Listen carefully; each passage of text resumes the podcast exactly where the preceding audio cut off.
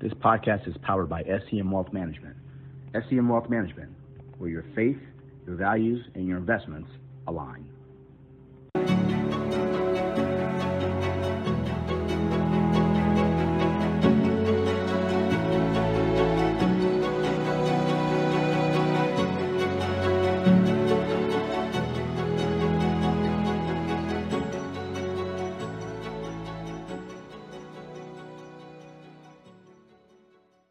Hey, welcome back to Journey, the Financial Advisor Experience. I am Garland Scott, and my good buddy Ed Dudley joins me.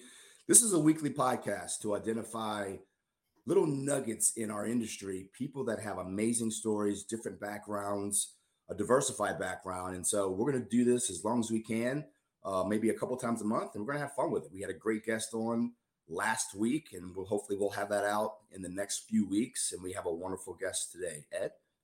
Yeah, good day, afternoon, evening, wherever you are and whatever time you listen to. Thank you for joining us. Um, I'm really excited about this. You know, Garland and I both been in the financial industry for over twenty years, and we've shared stories privately of our journey in the industry, not running into a lot of people that look like us, came from where we came from, and even, and even women.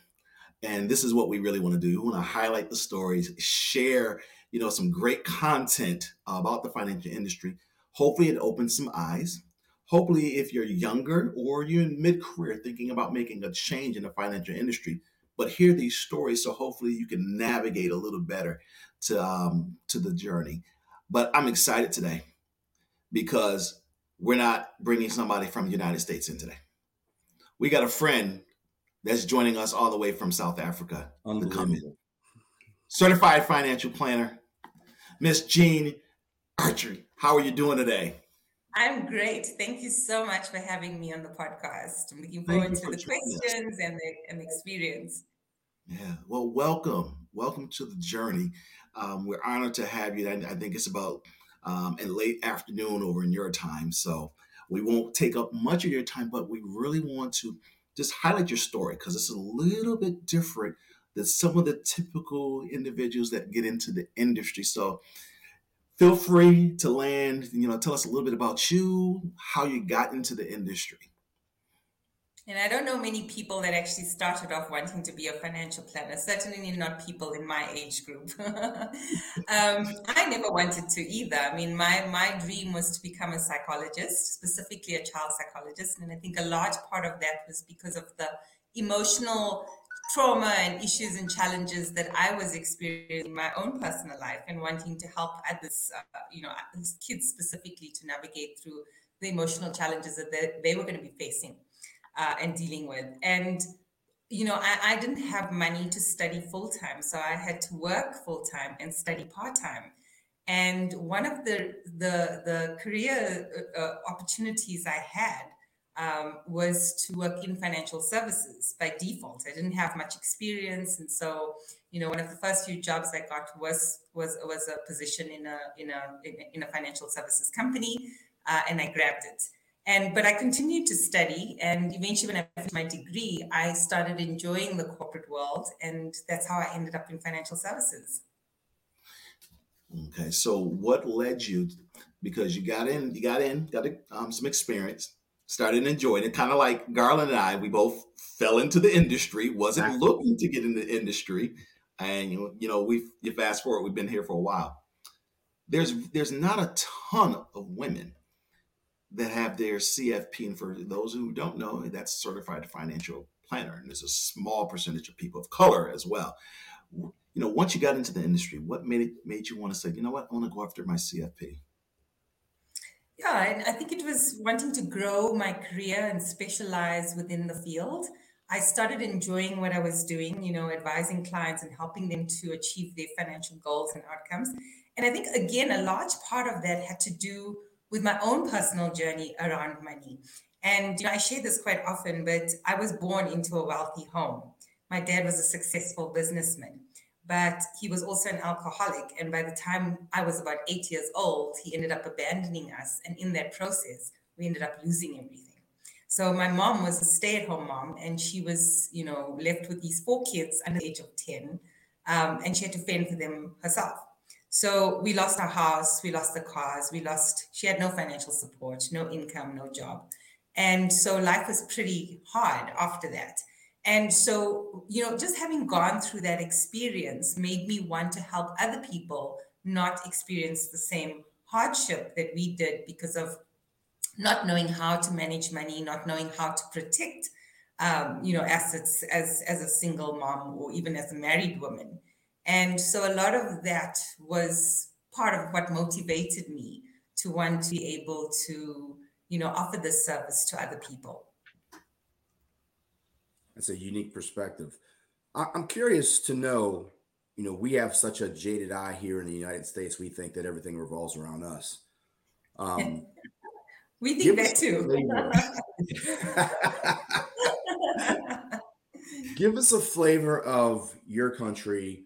Um, we know sort of about the past environment, uh, but catch us up. Give us a flavor of what it's like to be a financial advisor or in financial services, you know, in twenty twenty-two. Um, certainly globally since twenty twenty, a lot of things have changed. We probably wouldn't even be doing this podcast without, you know, that year of reflection in twenty twenty with COVID. Um, but catch us up with, with what happens in South Africa, what the environment's like. And then we can dovetail that into maybe something that's a little bit more personal. Well, I've been in this industry for probably just over twenty years. I did my C F P when I was, it was two thousand three. Um, and I think one of the things that I had as an advantage was that I was able to balance uh, studies and work. And, uh, you know, when I embarked on the journey to complete my C F P, uh, it was four subjects at that particular point in time. And I managed to complete all four in in one year. Whilst I found that a lot of my my uh, my peers and my colleagues were struggling to pass one or two of the subjects uh, because they didn't have that practical experience, and also I think they didn't have the opportunity to study on a part-time basis uh, like I did. So I was able to balance that out. So a lot of my peers, it did take a little bit longer to um, to complete the process, but you know. Obviously, at that point in time as well, the industry was very much male-dominated. And I think to a large extent, it still is. I think more and more, there is a lot being done um, through our Financial Planning Institute, as well as other industry bodies that are helping to, you know, um, put financial planning uh, on the map, you know, educating younger kids or, or university students before they enter university around this becoming a potential career choice. I know there are few industry uh, organizations that have been created to help have those conversations with younger people that are promoting professionalism, um, you know, and the C F P designation around uh, non, non-white um, students and uh, young professionals. So a lot of stuff has started to shift. Um, you know, obviously it's never as fast as what we would like.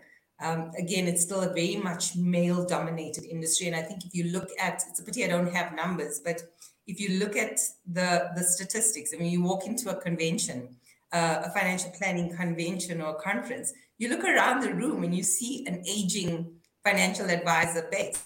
Um, yeah. You know, those are the majority of the people in the room. And it is a difficult market to tap into. But I think more and more South Africans are realizing the need for Um, non-white financial advisors, because being able to relate to your clients, um, you know, we've got things like black tax here.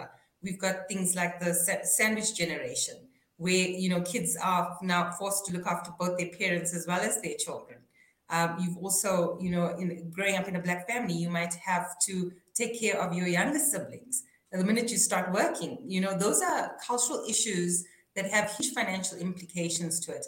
And if you don't understand the dynamics of that specific situation um, as an advisor, there's going to be a huge gap in terms of how you relate to your clients and whether they actually want to do business with you. That's well said. Very well said. Have you experienced any any personal hurdles while you're growing as an advisor? Um, we hear stories all the time that sometimes business culture isn't necessarily uh, advantageous for those that are minorities. Have you experienced something like that? And can you share maybe a story or two with that about that? Absolutely. And I, I think back to a couple of years ago, uh, and we won't mention names, but I had the opportunity to apply for a senior position. And there was a colleague and I that both had applied for the same position. And the the, the I, I made it to the second interview, but I didn't get the I didn't get the job. And the reason, when I asked for feedback as to why I didn't get it, and the response was because I didn't have the relationship with the clients. So the role specifically was a role that I was very much involved in terms of developing content and resources for that specific role to take out to market. But the one thing that I didn't have, because I was very much behind the scenes, very much involved in research and development, that I didn't have those relationships with clients. And I felt pretty much disadvantaged by that, because the person that did get the job was male and obviously not non-white. So that was a huge, um, it was it was a, a huge disappointment for myself, because I felt that I was skilled enough to be able to, to deliver on the role. Um, and I think, you know, one of my strengths that I have ad- identified throughout my career, and which I have, um, you know, obviously been informed of, not only through myself, but was was quite evident in my conversations with senior management, was my ability to build relationships with other people. So I didn't, I didn't, you know, it was it was very disheartening at that point, because it was something that I really wanted. But I guess also, you know, I, I'm a firm, I, I have a very strong spiritual connection. And so being, I always look at, you know, the lesson that I'm supposed to learn, or maybe this was not the right path that the universe meant for me. And so I always look at that. And, you know, obviously at that point in time, I didn't see it like that. But a couple of months later, I realized, okay, that was not the right path for me. That's good. So you get passed over for the position. Um, did you stay with the entity?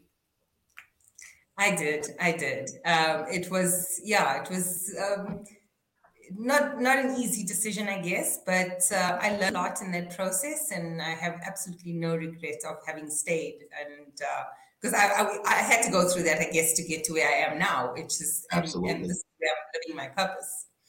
Yeah. So as a a a a, a woman holding the C F P designation in South Africa. So I, I know a little bit about South Africa, but not on the financial side. How many women are holding the designation um, in South Africa? Sure, that's interesting. I don't actually, I don't have the stats, but I'm sure it's less. Uh, it's a lot less than what uh, you know the number of male uh, C F Ps hold. Mm-hmm. It's, it's, I don't have that stats with me, but um, yeah, I'm sure it's a lot less. Okay. Okay.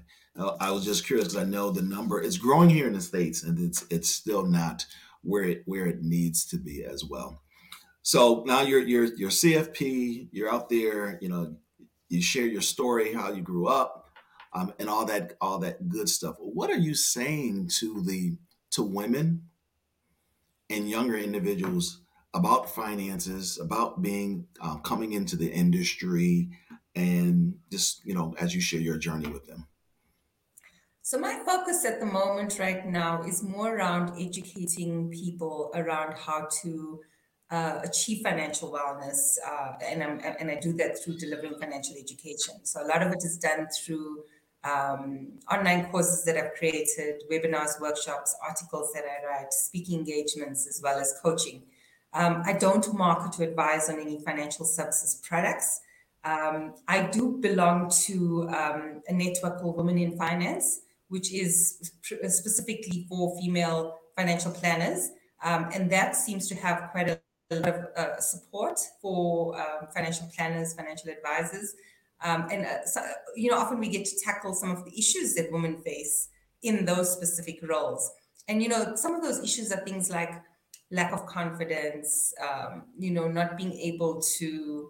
Um, apply for specific or, or senior positions.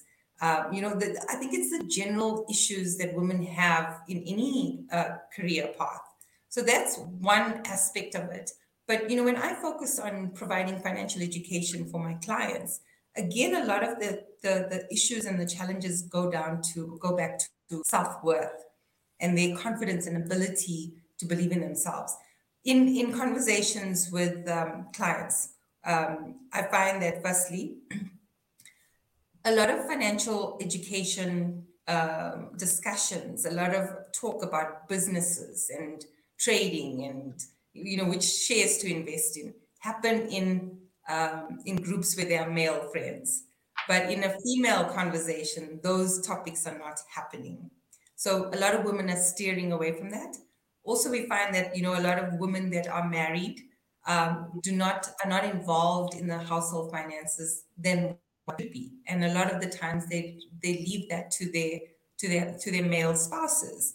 And I think again, a reason for that is not having time. You know, obviously, as a woman, you have complex. A lot of complex roles um, and responsibilities that you need to be fulfilling. So a lot of the times they don't have the time.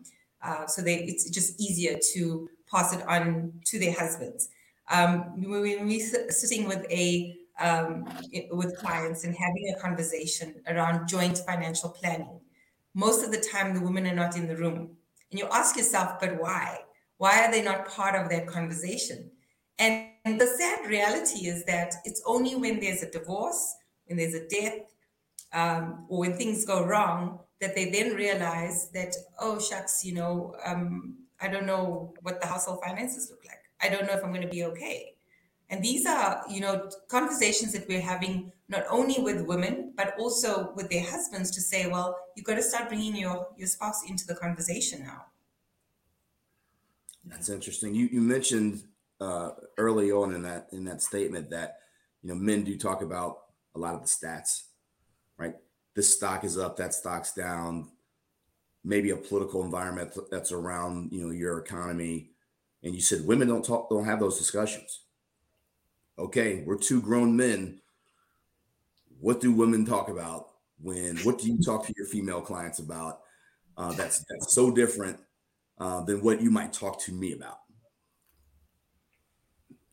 Sure. Yeah. I mean, so for Women's Month, I actually spoke about the five mistakes that women make when it comes to money. Uh, and I hosted my Sorry. Only five. I think our list is a little longer, Ed. Look, look, uh, look. We're not gonna get in trouble on this call, um, this this session, because my wife does listen to this, so I'm not gonna say anything that's gonna get me in trouble. Okay? I'm sorry, Jean. I had to throw that in. I should have said the top five mistakes. Okay. So the top, yeah, the, so- the five mistakes that that are really specific to, you know, to women that you've been able to uncover. What what what are those? Um, so the first one is a man is not a financial plan. Um, and again, that goes back to the reliance. I'm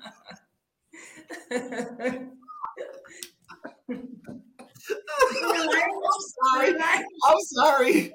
That was hilarious. Are we going to cut that out in production? Oh, no.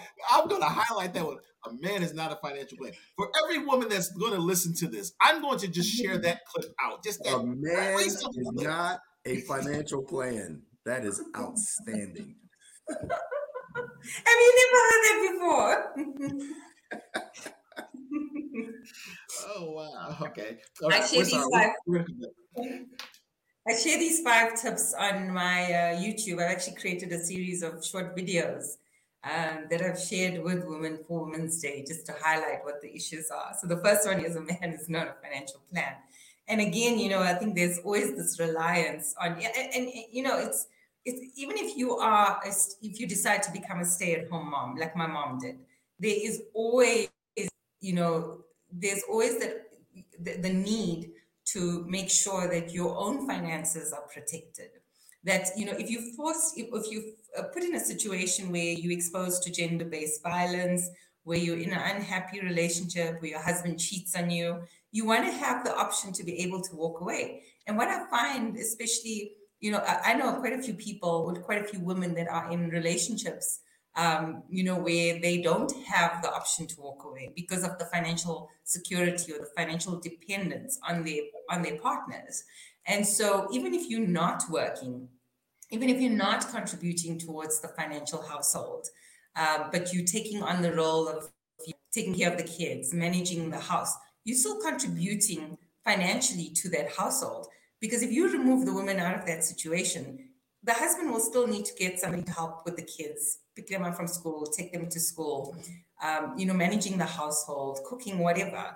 Um, that is going to have a financial implication and cost attached to it. So when a when you're speaking to a male spouse and he said and, you, and he says, "Oh, my wife doesn't work, so she doesn't need to. We don't need to insure her life, or she doesn't need to be a part of the conversation." So what's going to happen if you don't do this and something happens to her? Do you have extra money to now go hire a nanny? Um, you know, hire transport for your children. So yes, she is contributing financially to the household. That's interesting. Okay, that's only two. What's three and four and five? Well, the, uh, spending more than we earn. Okay. So I was not going to be happy about that. Um, you know, and obviously women want to look good. They spend lots of money, uh, you know, on things like going to the hair salon, um, skin regime, nails, yes. um, and all of this is done uh, in lieu of saving for things like retirement or saving towards their, their, their, their, their future goals. Um, and so just getting getting them to um, uh, spend less than they earn and making sure that they are uh, saving towards their, their future. The third was lack of investor confidence. Um, okay. And again, we find that often in our, in our in, specifically in, in South Africa as well, especially amongst women, that we do steer away from the financial conversations.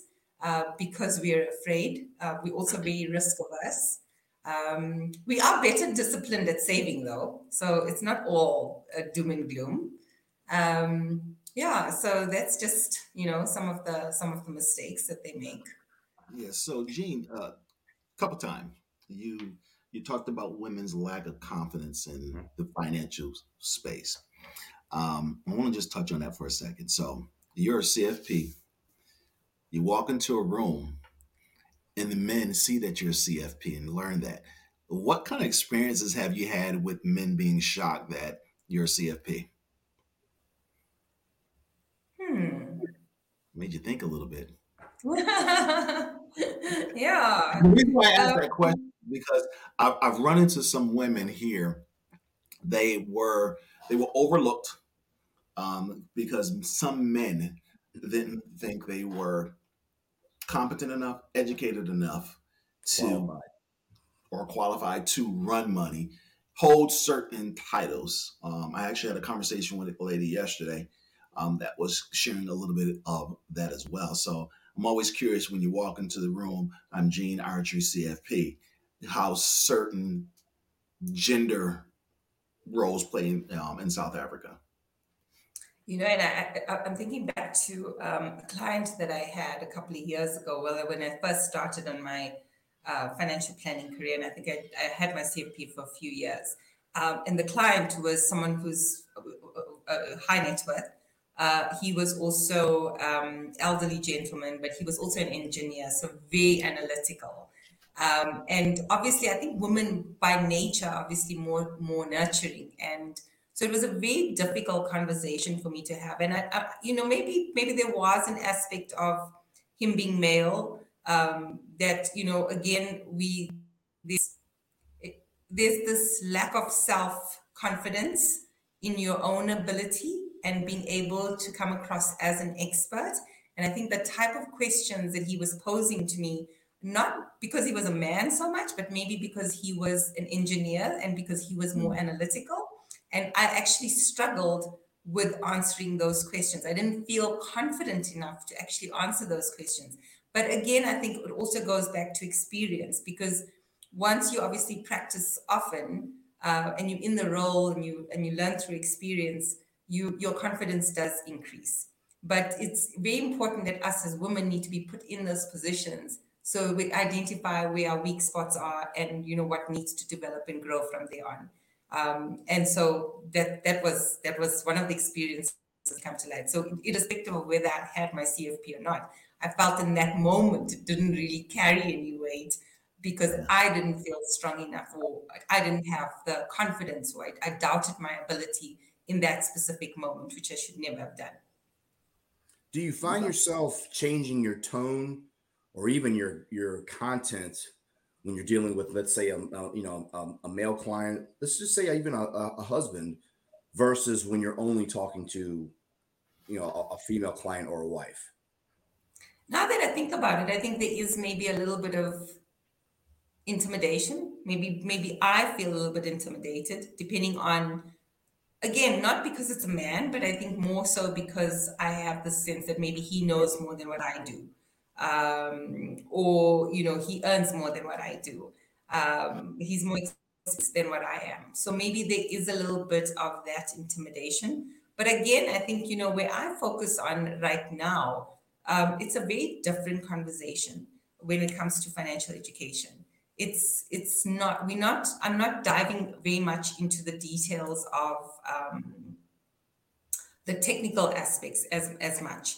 So for me, I think the, the benefit or, or where I seem to be thriving is how I bring together both the technical skills as well as people's emotional relationship to money. And I think that is something that is lacking when it comes, uh, you know, that is something that more women, I think, can, can, can relate to and resonate with, is the emotional relationship.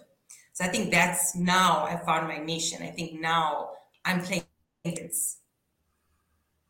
Yeah, we, we, we all often touch upon sort of the behavior that's around finances. Um, and mostly it's, you know, it's kind of a negative thing, the way that we look at it, at least here it is, because we're always talking about the reactions to something that goes wrong. You know, will you be angry? Will you be fearful? Um, and I think you kind of hit on something there, where if people can get in touch with their feelings about money, about losing money, about gaining money, Um, I think that works to your benefit long term. That's that's interesting. Yeah, and I mean, it's a it is a difficult market to crack into, because I think a lot of people are not eager to embrace um, those feelings and emotions. I think ignorance in a lot of cases seems to be, um, you know, a lot of people think that this, there's a problem. They know there's a problem, but they, they feel that ignoring it is just going to make it go away. But actually it festers, and it just obviously snowballs into something that's a lot bigger.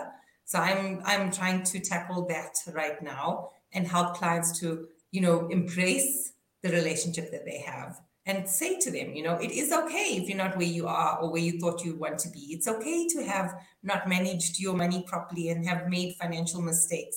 But what is not okay is to not do anything to improve on the situation. Um, so just giving them that surety of, you know, they, you know, one of the other things that I also tend to do is I tend to share my story a lot more now. Um, I've become a lot more authentic in my approach. And when I worked in corporate, I don't think I would have ever done that. And the reason is because I was so afraid of how I was going to be viewed by my peers. I was so afraid that financial planners are going to look at me and say, oh, well, look how many money mistakes she made.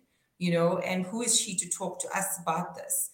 And so it took me a long time, and it's only now that I've that I'm that I work for myself uh, that I am a lot more vocal about my journey, and and I find that that authenticity um, in sharing my story, that vulnerability in sharing my story, is actually helping me to build relationships um, quicker and stronger. Um, and interesting enough, I'm actually talking at um, a conference in October, which is called Humans Under Management. Um, and, you know, I had this opportunity. Have you heard of it? No, oh. Please enlighten us. So Humans Under Management was started by Andy Hart in the U K, and it actually came to South Africa a couple of years ago. And I remember when I first heard about it, because my ex-employer is a corporate sponsor. When I when I when I first heard about it, uh, and it was in Cape Town, not in Johannesburg, which is where I live, um, so a different province. And a few of my colleagues had the opportunity to attend, and I think even some had opportunity to speak at the event. Um, and I was requested a couple of months ago, if, or asked if I would be interested in talking at the conference. And I thought, well, wow, this is a great opportunity. I never would have thought in a million years that I would have had this opportunity, you know, doing what I do right now and not working for corporate, because it is, the audience is financial planners. And I thought, well, I, I my focus is financial education and financial wellness. And most advisors don't focus on financial education because the market that I'm dealing with are clients that don't have money to invest. A lot of them are struggling to manage through their debt and they haven't achieved or identified goals. So they don't have a need for an advisor. And my role or my, my mission is to try and get them out of that situation so that they can then go to an advisor once they've, you know, freed up reserves or identified goals that they want to start saving for. And so I thought, well, what am I going to speak to financial advisors about? Because, you know, there was a little bit of a mislink for me. And um, after sharing my story with the person that runs it in South Africa, he encouraged me to actually share that story. And so for the very first time, I'm going to be vulnerable on a completely different level. And I think one of the things that I do want to share with them is the is to remind them, firstly, of the value that they're adding, but also to encourage them to share more of their stories, uh, because that authenticity and being vulnerable actually is going to open up a whole new, um, yeah, a whole new relationship and a whole new discussion with the, with with the with the relationships that they have with their clients.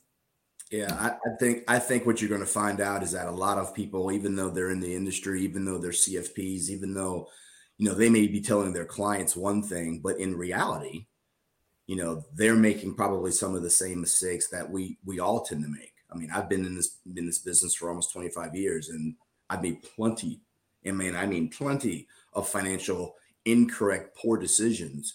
Um, I love the fact that you are your business is basically drawing that out of people um, and helping them to get that that ship right in the right direction. And really, if you think about it, you came into this podcast saying, well, I thought I was going to be a child psychologist. Well, it looks like you're kind of an adult psychologist, right? That's that's the name of the game. And you're you're you're using, I think, some of that natural skill set that you have, um, especially now that you've been unshackled from the corporate life. And Ed and I can certainly let me tell you something. There's no such thing as a Journey podcast if we're still working for banks. Am I correct? Oh. Absolutely not. Absolutely. They were like, are you crazy? No, you're not saying nothing. But I think so, you found some freedom in, in both starting your own business, finding your niche, and really incorporating, I think, probably what God's given you naturally, which is the ability to connect to people, which is wonderful. Yeah. And that's the key.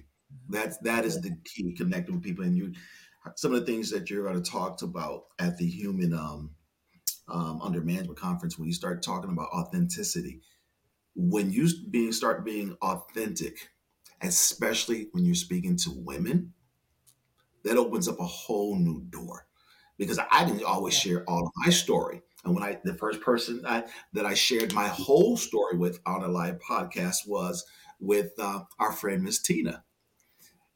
And it just, and she just afterwards, she sat back and she's like, what? I didn't know this. And it just drew her in, and I started being more comfortable being authentic about who I am, what I've been through, and my whole whole story. So that's a beautiful thing, to get in front of a bunch of uh, financial planners and tell them to be more authentic about who they are. But what I want to do, though, uh, with the time that we have left, is I want you to think about when you first got into the financial industry. You've been through a lot. You've seen a lot. You've talked to a lot of people. What would you go back and tell yourself about this financial journey? And what would you do different, if anything at all? Sure. You know, I always thought my first, uh, actually not my first job, my second uh, company that I worked for in um, as a financial planner. And that's where I did my C F P. I got I got some amazing training in terms of um, the knowledge and, you know, wanting to do my C F P at that point, because it was never a um, a desire before until I started working there. And, you know, I had a choice between choosing that employer and another company. And the other company is was offering me more, um, was offering me a higher salary, but I wasn't going to be in a financial planning role as such. And so I opted to go for the financial planning role because I saw the value that I would be adding. But I also, you know, at that point in time, I looked at it and I thought, well, here's an opportunity for me to create my own wealth and for me to be able to live the life that I wanted to live. Because obviously at that point, a lot of us were remunerated for selling products. And so, you know, you could write your own salary. Um, and that was what actually at that point motivated me into, you know, into wanting to follow that, um, follow that path. Even though the salary was slightly less, I looked at the bigger opportunity um, that was given to me. But having worked there for two, three years, I remember the one year I did quite well, but then there was this instability of income. And I was transitioning in a period in my life, and uh, I wanted to have that stability. And I couldn't handle it because it's quite emotional, emotionally draining to have this up and down salary. You know, when you get, when you get, when you, when you're doing really well, you've got access to additional resources and you can go out and buy things cash. And then the next two, three months down the line, you're like, oh, I didn't sell any products now, so I'm not making any money. And so it was very irregular and, you know, emotionally very draining. Um, But in hindsight, you know, I felt at that point I had to do what was best for myself and the family was about to have. Um, and when I looked at it a few years down the line, I realized that maybe that was not the best decision to have made at that point, because I I needed to give it time to grow my client base, to grow my skill set. Um, and in hindsight, I may have that may have been more lucrative financially than the other parts that I chose. So the other jobs that I chose thereafter were never financial planning roles. They were always management roles that had a secure income, uh, higher income. Obviously, that was the limit. You couldn't earn more than that. Uh, and so there wasn't that opportunity to be your own boss and to, you know, write your own check. Um, and I guess maybe that was another driving force as to why I left corporate, because I reached my peak and I realized, well, I, I've always, I've known for a very long time that this was my passion. Um, the very first time I gave, I gave a talk uh, to staff around financial education, I walked out of that room on a high. And I, I knew in that instant, I knew that this was what I was born to do. My last corporate job, I was not doing this. Um, and again, uh, you know, I became a single mom. And so stability of income was something that was extremely important. But I never let that stopped me from living my purpose. So I did manage to, I, I authored a series of stories teaching kids about money, and that was an outlet for me to be able to live my purpose while still being employed and earning a stable income. Um, and eventually, when I left my corporate job last year to focus on financial education, obviously I walked away from a secure income. Obviously I took a risk as a single mom amidst a pandemic. Um, but again, it was something that I've been planning, and it's something that I said I have to try, um, you know, and, and I haven't looked back. I mean, it's been an amazing journey. It's been absolutely rewarding. As I said, I'm dealing with a market that actually needs financial education. Financial advisors don't want to deal with them because they don't have the money to invest. Um, and, you know, I hope that more and more employers will actually call on my services, because it is something that is needed. Um, it's not, financial education is not taught in schools. Uh, there's not, you know, parents don't know how to have these conversations with their own children. And so I'm, I've created content so that I can help raise money smart households. Um, and hopefully we get to a point where, you know, our younger generation and our children will see the need for a financial advisor, and they'll see the value of financial planning, and they'll be, and they'll be willing to pay for it. Whereas right now it's a very conversation to have with um, with with youngsters and with, with, with even with adults. You slipped something in there real quick. Did you say you wrote a series of books for kids around financial literacy? You're just gonna slide yes. that right by and not, not expand on that at all.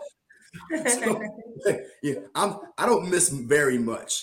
So you have to please illuminate us with with with how that was, what that process is about, what inspired you to do that, and then talk about the success, and obviously give us the name of these books so we can actually go and look these things up.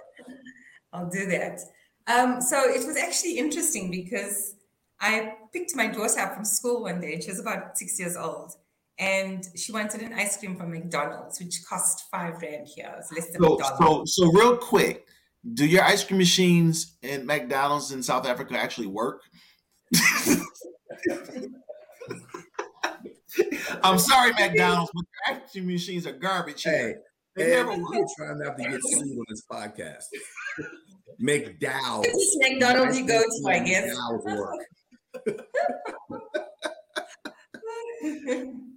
Oh my gosh. All right, G, I'm sorry. Go ahead. Forgive Ed. So yeah, so the the ice cream that she wanted was McDonald's. It was less than a dollar. And but it was in the in the opposite direction of traveling to home. And I said to her, oh, I'm not gonna go down that road. The traffic in Joburg is ridiculous. So I stopped at a garage on the way home and it ended up costing a lot more money. So we got home and I'm saying to her, and obviously it was the wrong language to use, which I obviously realize now, but I said to her while we're eating this ice cream that it was very expensive. And she asked me, what does that mean, expensive? Because our kids are growing up in a completely different environment. I mean, they didn't, they, my daughter was never exposed to half the things that I was exposed to when I was a young child. Um, obviously I'm talking about the lack of, of um, lack of money. Um, but, you know, so again, I struggled to explain it to her in a, in a way that made sense. And so I thought, you know, I work in financial services. I'm a certified financial planner. I shouldn't be having this, explaining this to her, because I, I talk about this to adults. And I mean, we take it for granted. As an adult, you understand what expensive means. As a six-year-old, you don't. So how do you explain it to them in an age-appropriate manner? And so the first thing I did with any issue that I have with her is I went to look in the bookstore, tried to find a book about money, and I couldn't find anything. Uh, she's now fourteen. So I thought, well, if I'm struggling, how are the parents having this conversation? And that's how the idea was actually triggered to create a series of stories that teaches them. So in my stories, I teach them about earning money, saving money, spending, and giving. All right. Title of the book is what? Oh, Missus Spiggles and Her Money Tales. Say that available on Amazon, available, I don't know if you have Snappify there, um, available through all major bookstores in South Africa, and also available through me. Missus Spiggles, did I get that right? Spiggles, Spiggles, S P I G G L E S. Missus Spiggles, Ed, new one for me. In the chat. You know we're going to look this up. Yeah, we, we're, we're sitting here curious, what's Missus Spiggles? What's the, where'd that come from? Oh. So Missus Spiggles is a flying piggy bank uh, who goes to visit these kids in this town. And she teaches a, a different child in each story about a concept of money. I love it. Flying Spiggles. Yeah. And we got to make that go viral. Oh, we're going to make Missus Spiggles go viral. We're going to have fun with that. You got to send us the picture of the flying pig. That, I will, I will. Well, I would love to do an animation of her flying. At the moment, she's obviously very stagnant in the book. Um, but there are four stories, and, and, you know, obviously it's for a specific age group. Um, I would love the opportunity to animate it at some point and, you know, develop it into a series. I am talking to a few people at the moment, so hopefully crossing fingers that it's something that does happen um in the future. We we make light of that stuff, but it's a very real issue. I mean, here in the States, we talk about this all the time where, you know, kids that kids don't really experience any financial responsibilities until usually they're getting out of school, and it can come in, in a couple different formats. Um, they could be in high school and starting to understand the challenges of money or lack thereof, and they're finding employment while still in school. In some cases, kids are going on to, to colleges or university here, and they don't have the money or resources to pay for it. So they're they're creating debt right away. And we can that's a whole separate podcast that we can get into. But they're then they're graduating from universities, and they're tens of thousands of dollars in debt to start their lives. That's oftentimes the very first experience that they have with with money. And I think a lot of that is because we don't have a Missus Spiggles here telling them what debt means and, and how we should never be spending more than we earn and and what gifting is all about. Because, yeah. again, they're by the time we, we get to experience that, they're, they're effectively young adults. I know that was the case for me. Um, my very first experience was was financial debt because of education, the very first thing. Um yeah. I applaud that. And, and, and we joke about making that go viral, but that's something that needs to be, that needs to be up front and center. That needs to be something we begin to focus on. Yeah. As parents, you know, we have to do a better job. No, I was going to say, as parents, we have to do a better job um, yeah. educating as much as we know, and kids yeah. learn from our mistakes. So I remember my daughter was probably about fourteen at the time. So this was probably about uh, twelve, twelve years ago. We're sitting down, I'm sitting at the table, and I'm just got my bills spread out, and I'm paying bills and I'm writing checks. And she's like, "What are you doing?" I was like, "I'm paying the bills." She's like, "Okay." She said, how do you, how do you, how do you manage a checkbook?" And I was like, oh, hmm, never thought about it. She said, "What's the difference between a credit card and a debit card?" So she started asking me these questions, and I'm like, I failed to educate my daughter on just some of the basics. And I moved all the stuff to the, to the side, and we started having a conversation, because she, she says, "We don't learn this in school." Mm-hmm. It's not, it's not taught. And we, as adults, we need to do a better job at teaching our kids the basics of finance, because that will help them manage their money better, be able to potentially hire financial buyers in the future, save better, and have a brighter future and a better retirement than a lot of us as well, if we teach them the basics early. Can you imagine if we taught kids, you know, real early, the benefits of saving? You know, many people would be just, we wouldn't, I don't know, you know, how many Walmarts you have here in South Africa, but we wouldn't have Walmart greeters. No. If we taught them. We wouldn't have elderly people working in shopping centers, um, bagging groceries or or fast food restaurants, if we taught them the basics early. Right. Yeah. We, we would have far and, and less. Sorry, go ahead, Jean. That's one of the reasons why we have such low savings, uh, a low savings culture. Uh, and it's not only a problem in South Africa, but globally too. You know, people not saving towards retirement, people making financial mistakes, people not paying themselves first. These are all because we were never taught this at a young age. I mean, the conversations I'm having with my own daughter, I didn't have this with my parents. My mom, obviously, as being a single mom with four, four, having to manage four children, didn't have the resources that we have available today to be able to have these conversations. I didn't grow up with a wealth mindset. I didn't grow up with an entrepreneurial mindset, even though my mom did venture into her own business a few times. Uh, you know, I was always very risk averse because financial security was something very important to me.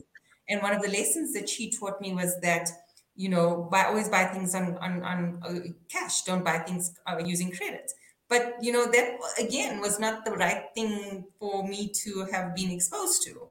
So now, you know, um, through the stories, it's planting the seed and the basics around financial education. I've also created an online course for teenagers to start now, obviously, because my daughter's fourteen and I need to start uh, improving the conversation and the skills. And to be honest, I mean, I asked her the other day what she wants to become. And she's always wanted to be an artist. From the time she was two, she's wanted to be an artist. In the last two years, it's kind of changed.